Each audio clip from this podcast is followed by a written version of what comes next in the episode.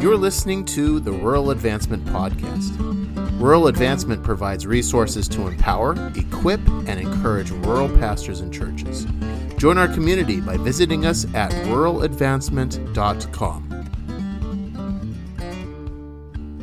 Hello, everybody, and welcome back to Rural Advancement. This is the podcast that is by rural leaders and for rural leaders.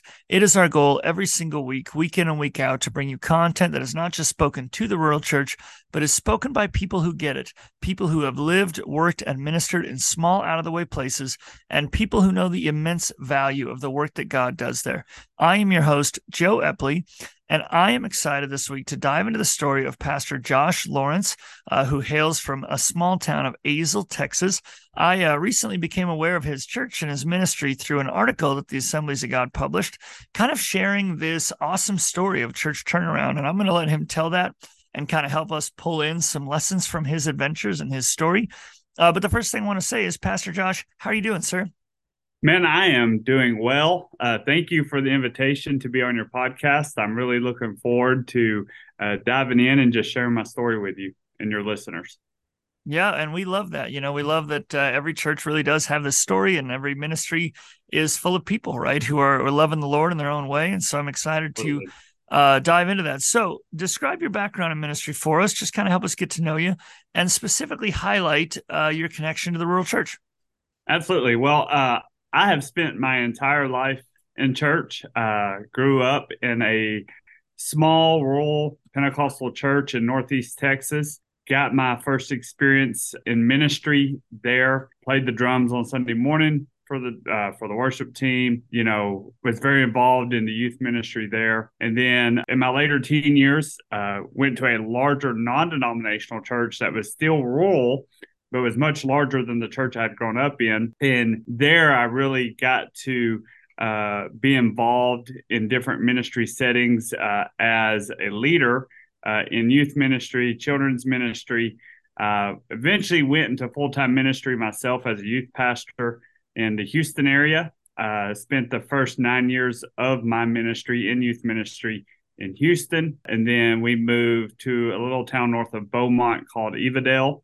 Uh, did youth ministry there for a little while. Uh, then moved into senior pastor ministry uh, at an Assembly of God church in the panhandle of Texas in the big city of Clarendon. And when I say big city, it's not big at all. Yeah, uh, we, sure. were about, we were about sixty miles away from the nearest Walmart. And yeah, the uh, classic marker of rural ministry is like, where's the mileage to the nearest Walmart? It's very, yes. yeah, very iconic.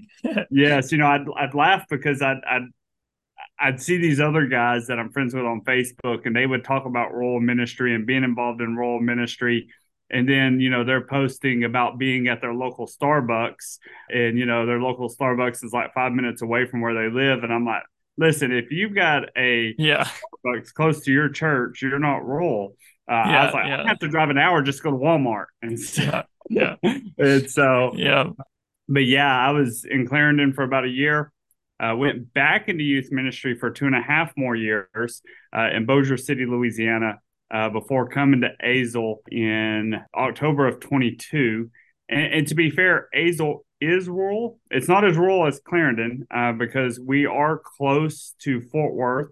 Uh, we're about seventeen miles from Fort Worth. And of course, uh, Dallas, Fort Worth keeps inching, inching, inching out, yeah. you know. Yes, absolutely. And so there, there's still the, the rural feel here. Um, but I suspect in probably the next ten years that will change uh, significantly. Sure. Um, but, you know, uh, the way the people in my church think and, and the way they operate still is very much from a rural mindset. Uh, just because they've been in this area for years, you know, they were, the Azle they know is a very rural, disconnected from the rest of the Metroplex area. But that is slowly changing, uh, much to their grief. Uh, they bemoan how much Fort Worth is is inching on Azle.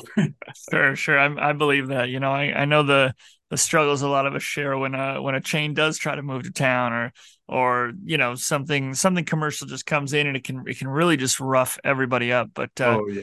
So I want you to help us paint a picture of Azle, because obviously the story of the church in Azle, even as we draw from, you know, uh, your life experience, but just the story of Azle specifically is kind of our topic today. And um, I know when you got there, you mentioned that the church was in a place of despondency, to borrow your word for it. Uh, kind of couldn't see a way forward. You're looking at congregation members who just couldn't seem to see that gospel future uh, for their church. And so maybe paint us a picture of what that meant. You know, what kind of things were they saying? What were they feeling? Uh, and then, you know, to help our listeners who are predominantly rural leaders, what are some of the immediate things you did as a leader to help break through that mentality? So paint us that picture and then tell us, you know, how God used you to carve a way forward.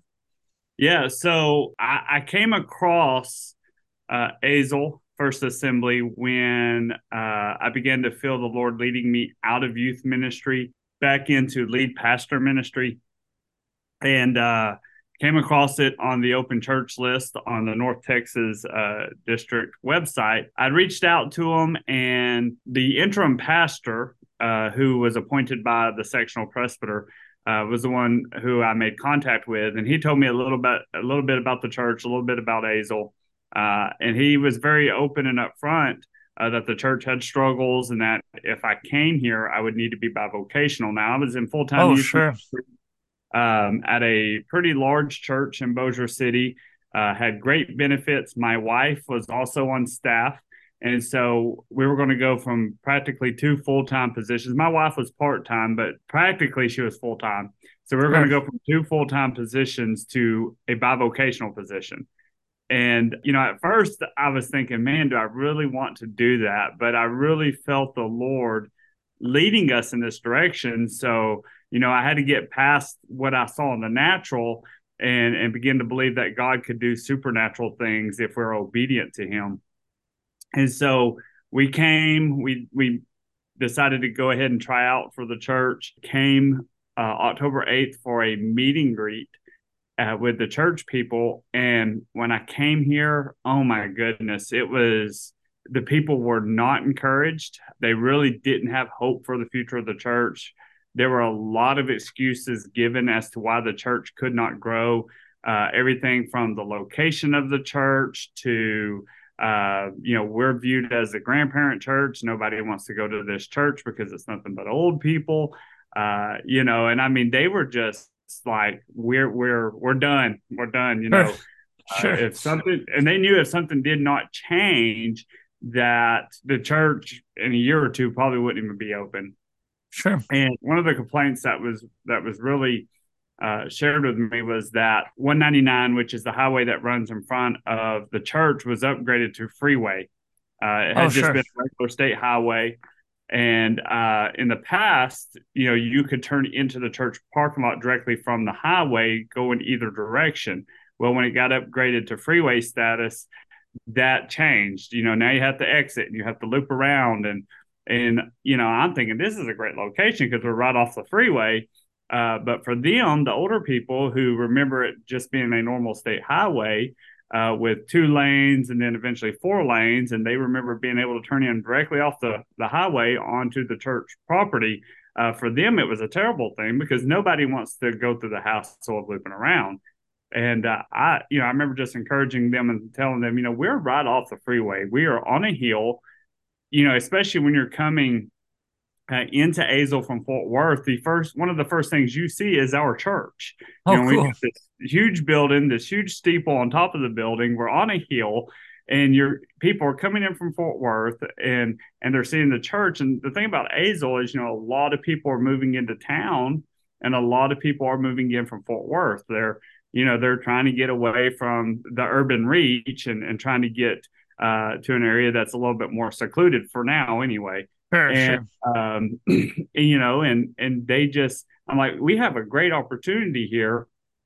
And a lot of those, uh, you know, those older people, they, they couldn't see it. They couldn't see it. And so one of the things that I did first, uh, my first sermon I preached here, uh, I preached out of Revelation chapter three. And I talked about the church in Philadelphia. And, you know, Jesus tells them that he has set before them an open door. And mm-hmm. I focused on that open door. And I said, the church here in Azle, and I'm, you know, someone, some great, you know, seminarian, someone who knows all the hermeneutical you know, principles of revelation. Yeah, sure. They, gobbledygook, as we call it. Yeah. Right. They, they may be uh, they may be raging right now listening to me sure, say this. Sure. Because they're like, that's not contextually correct, but it is what the church needed to hear at that time. Sure. Um, you know, and and uh, so, you know, I preached about the open door, and I, I said, you know, our church has an open door here. We have an open door to ministry. I said, we're small, like the the church in Philadelphia. We don't have much to our name. We don't have resources. We don't, you know, you know, we don't have a lot of what the bigger churches have. But what we do have is an open door. And it's up to us to be faithful in walking through the doors that Christ opens up for us. And I believe that sermon was a turning point for many of those people, because a lot of them came to me afterwards and they said, you know what, we want to be faithful and mm. walking through the doors that Christ has opened for us. Wow. Yeah. And honestly, uh, I've heard authors describe leadership as the art of seeing beyond, you yeah. know, and I, I know that uh, sometimes the difference between effective rural ministry and ineffective rural ministry is your willingness to see opportunity where others see uh, a lack thereof. And so I love just a reiteration of those principles. Um, I do want to focus on another thing, and this is, um, you know, kind of a kind of part of the cool story, and I'm sure we'll weave it in there over the next couple of questions. But uh, but when you got there, you know, I mean, there was there was this this crushing debt, if you will. There was missions, you know, debts outstanding. There was debt on the building in terms of bills and all these things. But when you got there, you prioritized missions commitments, which hadn't been paid. You know, the the the you know money we pay to missionaries, um, even at the perceived expense of other financial issues. What beliefs led you to focus there and prioritize that first? Yeah, so I'll speak a little bit to the debts, and I'll get to the mission. Sure. So. Uh, you know, when I came in, there was roughly thirty thousand dollars, something like that, on a credit card. Um, and then, you know, we had the missions commitments that had been made to missionaries from our church, totaling at about fifteen thousand dollars that needed to be paid. Uh, and there was some talk in board meetings of, you know, do we go ahead and fulfill these commitments? Uh, do we just go ahead and say, hey, it's a wash, we can't do it?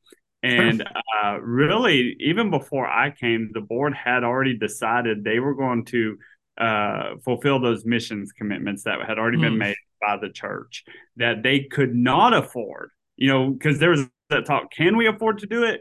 But they really came to the realization that they couldn't afford to not do it. Mm. And so they had already made that commitment to fulfill their, their missions giving. Uh, when I came in, I took that a step further. I said, listen, let's not just fulfill this missions commitment, but let's totally rethink how we approach finances in our church. I said, so many churches have the mindset of we're going to invest in things more so than in people. And I don't think they do this intentionally. It just, it just, sure, yeah. No one has a bad heart. Yep. Right. No one does. And, and so, you know, you, you, you get a surplus of money and you're thinking, okay, how can I improve the facilities? You know, how can I improve our sanctuary? And those aren't bad things, but sometimes we do that at the expense of people. Um, you know, I was here in the uh, D F W Metroplex. There's a large Baptist church that puts on this big Christmas production every year, and they spend millions of dollars to do it. And and again, I'm I am not saying that spending money to put on productions is a bad thing. That's not what I'm saying. Right. But there are a lot of questions that are raised about that by people in the community. You know, is that is that waste? Is it wasteful to spend so much money on one production that is done yearly when that money may could be used to help other people? And that's which a fair been, question. Which has been a lot of, yeah, a lot of the kickback. We got to be aware that even as we're making these decisions, that there is community perception yeah. and there's those things. And so, and it does bring reflection to our hearts to say, hey, what are we doing? What's the reasoning? You know, all that stuff. Yes. And and so I, I, I spoke to my board. I said, not that we shouldn't invest in our properties and not that we shouldn't invest in our facilities, but we shouldn't do it at the expense of people. And maybe if we have a people first approach to our finances and to the ways we do ministry, God will take care of the other things. And so that's really what we started to do. We started, we paid back those missions commitments that had been made. Uh, as we made the commitment to do that, I'm telling you, God just opened up the windows of heaven, if you will, and really started sending people to our church who could invest financially where we needed it. And oh, wow. so, you know, we had our giving just increased exponentially. And in three months, I'd put forward a five-year plan to pay off all debt and to pay back the missions commitment. And in three months, that plan had been fulfilled. Wow. Uh, and God did that. I mean, the debt was paid. The missions commitment was caught up. Uh, and we had been able to build a buffer of three months operational expenses in our savings. And so that put the church in a place to be financially secure. And it had not been financially secure in five to ten years. Um, you know, I I went back through old board meeting minutes and business meeting minutes, and the church would be thirty to sixty days behind on insurance payments, thirty to sixty days behind on water bill payments. Um, and our water bill here is pretty high uh, because we have some kind of drain runoff uh, in our parking lot, and it causes our water bill sometimes to be higher than our electric bill. Uh, we pay, wow. average, you know, three hundred fifty dollars a month in water.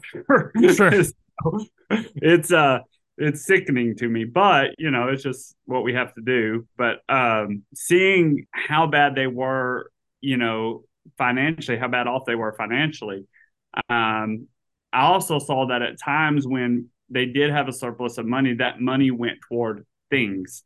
Um, right. And not necessarily, they weren't bad things, but they weren't necessarily things that the church even really needed.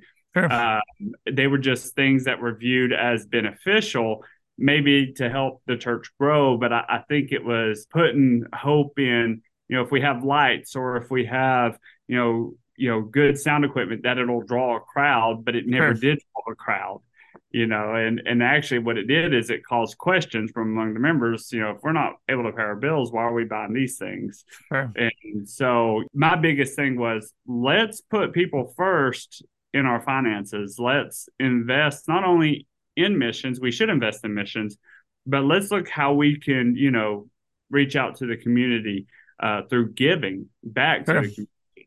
Well, that's definitely my my next question is, uh, you know, obviously whirlwind of a story, God shows up. Um, I think it's it's the classic, you know, we thought we needed one thing, but we put our eyes on the Lord. You know, we said, hey, we're yeah. going to be missions first, people first. And I love that language, people first focused giving. And so now that you're in a solvent place, you know, the church is, has savings, it's caught up, it's doing the work of the Lord. It's super exciting. Um, how have you used finances? Can you highlight some of the ways that that you know, this solvency, this place of strength has now been used to bless your community? Yes, absolutely. So we have uh, an ad- administrative assistant. This was the first thing that I wanted to do. This administrative assistant in our church who really, um, she helps me out tremendously. I'm bivocational. You know, I teach at a middle school. And so uh, she takes care of a lot of the day-to-day stuff for me, things that I cannot do because, you know, I'm working fifty to sixty hours sure. a week as a yeah. middle school teacher. But she was doing it completely volunteer. And wow. the lady before her had also done it as a volunteer, and she had done it as a volunteer for four years, um, just really sacrificing their time because they would come up to the church uh, a couple of times a week, anywhere from ten to fifteen hours a week, just making sure things were done, like printing bulletins, making sure sure. phone calls were returned, um, bills were paid, things like that. Right. Uh, And so, you know, I was like, you know, if she's giving that much of her time, and we're thankful, and she never asked for anything. She never asked for pay. She knew it was volunteer when she took it.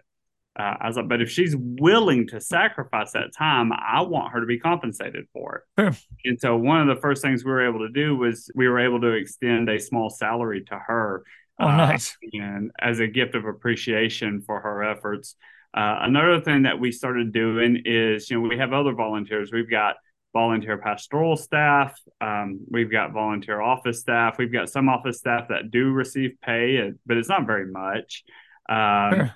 And so as we had a surplus of giving, one of the things that I really wanted to do was to honor those people who've sacrificed so much. So with some of them, it was giving raises. Some of them, you know, it was giving checks of appreciation, just saying, hey, this is for you, and we want you to know we appreciate you. This Christmas, we gave everybody a Christmas bonus, both volunteer uh, staff and then those who are paid, just to show that, hey, you know, we appreciate the sacrifice that you make to our church, because without mm. you, you know, we wouldn't have a church. And, sure. and so, you know, just wanting to make sure these people know, hey, we appreciate you and we value you. Another thing that we've done is we've localed with, uh, we've partnered with the local uh, pregnancy help center here in Azle. You know, they have a lot of young girls that come in, some teenage pregnancies. Uh, being close to the Metroplex area, they do see some sure, victims sure. of trafficking, and you know they really. They really do a good work there. And one of the things that we like most about them is that every girl that walks through their door seeking assistance uh, is presented with the gospel. Uh, I love that. They, they they are big about presenting every one of them with the gospel. They they preach to them. And so I love that. And, uh, you know, when Roe versus Wade was overturned, the state of Texas offered one hundred million dollars in taxpayer money to pro-life pregnancy centers, and this center did not take any of it. They were offered mm. the money, but they didn't take it because of the governmental strings that were attached to it, and sure. they knew that it would hinder their ability to preach the gospel if they took it, and so they mm. they refused the money uh, because they said, we don't want to be hindered, we don't want to be bound by taking money, you know, to not being able to preach the gospel. And so Uh, one of the things that we were able to do this year for them, we've we've put together care packages for mothers, uh, but we were able to give that pregnancy center a check for five thousand dollars. Nice. Just a few weeks ago. That would have never happened last year. We would have never been able to give them five thousand dollars. Uh, I mean, the church, the church really was be- before I came, and it's not because I came. Right. You know, and I trust this to people in my church. I was obedient to God's call. God could have used anyone. Yeah. It was God yeah. who's done it. But, you know, they were on the brink of shutting the doors. There yeah. was were real conversations of, can we even afford to stay open anymore? Yeah. And, um, and so, um, you know, God has really just done a, a miraculous work in this last year. And to be able to write a check to, to this pregnancy help center for five thousand dollars, Uh, and not even have to be concerned of where we're going to yeah, find that. Not even really miss it. Yeah, exactly. Right. Not we're not missing it. Uh, it's just it's been it's been tremendous. It's a tremendous blessing to be able to bless other people. Yeah. And the board has caught that vision of people first. Yeah. And it's how can we bless other people? And it's just Man. been it's been wonderful. Man, I love that. That people first giving is really going to stick with me. It's a huge, huge thing. Uh, well, at the end of this podcast here, as we kind of wind down, I want to ask you a couple of questions that are just more diving into uh, some of your personal story. Uh, so obviously, one of the ways that, um, you know, the church has been able to remain financially unburdened is that you've been bivocational this whole time, mm-hmm. uh, which, of course, does save the church money. Um, and I and I love asking this question because I want you to maybe let our let our listeners into some of that that struggle, that back and forth. Do you think that you will stay By bivocational going forward? Do you think there'll ever be a point where you switch? And like, maybe just quickly walk us through the the blessings of like, well, here's here's why I would stay bivocational, because I think people wrestle with that a lot. Of like, you know, there's people who were full time who did choose to go bivocational because they felt it, you know, helped in this area, or there was people who are bivocational who might have the opportunity to say, well, should I take that leap? And so, walk us through your own kind of back and forth on that, you know? Yeah. So, you know, being bivocational is a sacrifice, but it doesn't make you less than. I think some ministers, you know, begin to feel and believe that, you know, not dedicating their entire time to a ministry full time makes them somehow less than others who can. And sure. it doesn't, it doesn't make you less than. You're, you know, if you're a pastor, you're just as much a pastor as a bivocational minister or as a full time minister is. Uh, and so, um, you know, uh, getting rid of that less than mentality is going to be important. Um, being bivocational opens doors to ministry that you otherwise wouldn't have being full time. And I've seen that in the school uh, that I work, that I'm, that I teach at. Um, I've had other teachers come to me asking for prayer for different things they're going through because they know I'm a pastor. And yes. uh, No, it's so neat because I don't I don't let them get away with, oh, well, I'll pray for you. And then they walk away, you know, and, you know, yeah, the classic, like, I'll pray for you later. Yeah, sounds good. Right, exactly. Yeah. Uh, I'm like, hey, let me pray for you right now. Uh, one one English teacher had come to me requesting prayer, and it was it was such a powerful moment. Uh, she just honest. She was like, this year's been hard and I'm broken. and it has been a hard year. Um, and, you know, she's she's been in teaching for twenty-five years. Uh, and she's coming to me broken and saying, you know, this has been a very challenging year for me. It's been hard. This is the hardest year I've had. And I mean, we're out in the middle of the hallway. There are students coming to class. And I said, I'll pray for you, but I'm going to pray for you right now. And I mean, I was able to pray for her even as students were passing by. And it was mm-hmm. just, it was awesome to be able to do that. And, you know, those are things I would never be able to do uh, in full-time ministry. Um, I think it's easier for someone who leaves a full-time position to take a new bivocational position to go bivocational than it is for somebody who is moving from full-time to bivocational without changing positions. Some churches, when a pastor takes the church, they were financially able to pay them full-time. And because of the times we're living in, you know, living post-COVID. Yeah, finances might dry up or something changes, yeah. yeah. Yes, it's, you know, there are a lot of pastors, and I see it on Facebook in, in the different groups that I'm in, these different pastors wrestling with, you know, I may need to go bivocational to help my church out.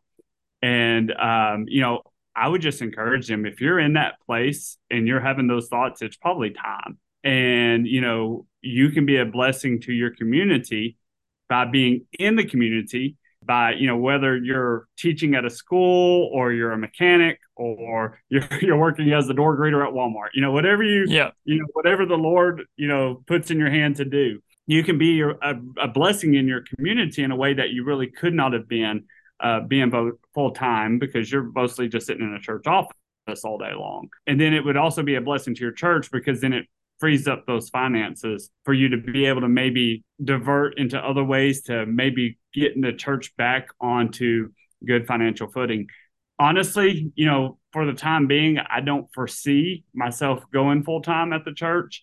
Uh, I, I see myself remaining bivocational, and here's why. I have seen where, you know, we have the resources now. We have the finances where I could sure. go yeah. full time, but then it would it would limit again what we could do out in the community. Mm. And I don't want to sacrifice that. If it ever gets to a point where it could make sense to where I could be full-time and we could still do what we're doing right. and not be hindered in doing what we're doing, then yes, I, I might consider going full-time.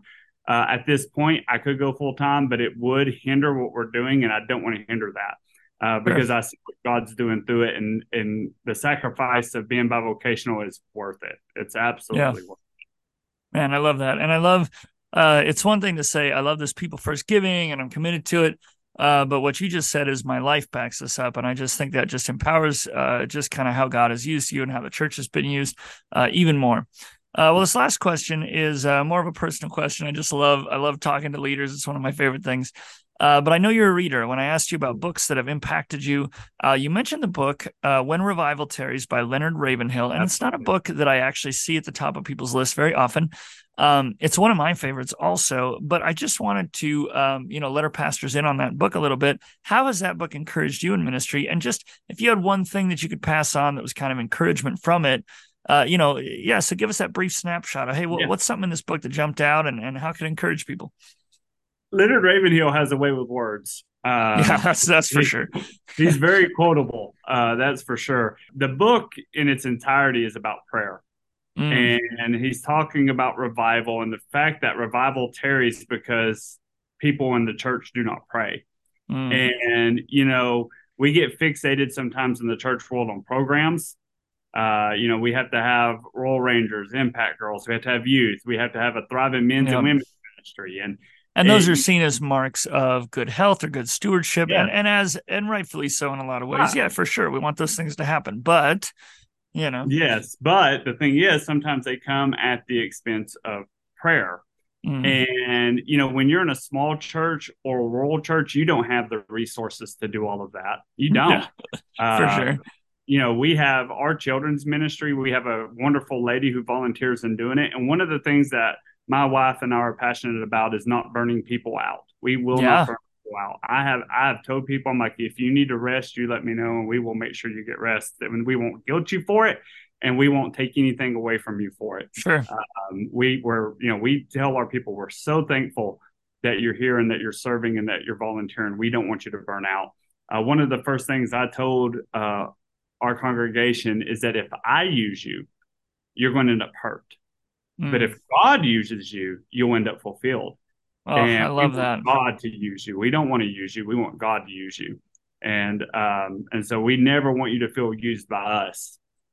And so uh, we have a, a lady who volunteers. She does, she does children's church. She does it on the first and third Sundays. That way she can be in service on the second and fourth Sundays. And we don't have anyone to do children's church on the second and fourth Sundays. And you know what? That's okay. And there That's it okay. is. Yeah. And, and so, you know, I think a lot of churches struggle because they try to keep up with this idea that we have to have all of these programs and we have to have all of these events or people won't come. And, and really, we need to take our focus off the programs and put it more on prayer. Uh, God will move way more in our prayers than he will in our programs. And, and so I think, you know, that book really helps me to focus on what's really important. And that's that place of prayer, not so much on having programs. There's nothing wrong with having programs. And if your church can do it, great.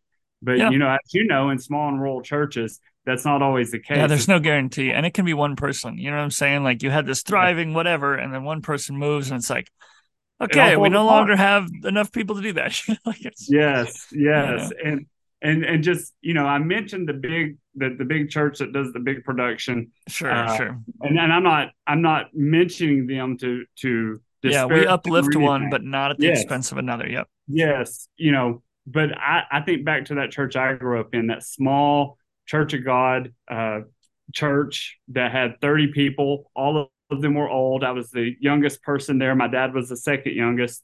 And, uh, and I remember our little nativity scenes that we would do for Christmas every year. It was very simple. And then we, you know, at the end of that Christmas service, we would all be given a brown paper bag with fruit, nuts, and uh, different varieties of candies in them. And I always looked forward to that. It was so simple, but yet I look back on that, and that has had such a profound, uh, mm. profound impact on my life that, you know, I wouldn't trade that for anything. I wouldn't trade that for the biggest productions. Nothing wrong with big productions. And, yeah. and I know people are impacted by those too, uh, but I wouldn't trade it. And uh, sometimes I think the church uh, scoffs at simple, and, and sure. the church scoffs at small, not not remembering that when Jesus came, he he came, you know, in the simple, and he came. Yeah. The, and so, man, that's so encouraging. Well, Pastor Josh, I have to say this has been a delightful interview. I really enjoyed just hearing your perspective and what God has been doing. So thank you for being on the podcast today. Thank you for the invitation. I have really enjoyed this. Well, we're glad to hear it. Well, hey, from all of us at Rural Advancement, once again, uh, we hope that you've been encouraged and challenged. Again, it is our goal every week to bring you content that is not just spoken to you, but po- spoken by people who get it. Um, we want you to walk away from this just ready to tackle rural ministry, ready to know that God sees you and that he is with you. Um, once again, in the most rural of fashions, you could jump on uh, Apple Podcast or Spotify and give us a review and a rating, and I hope you do.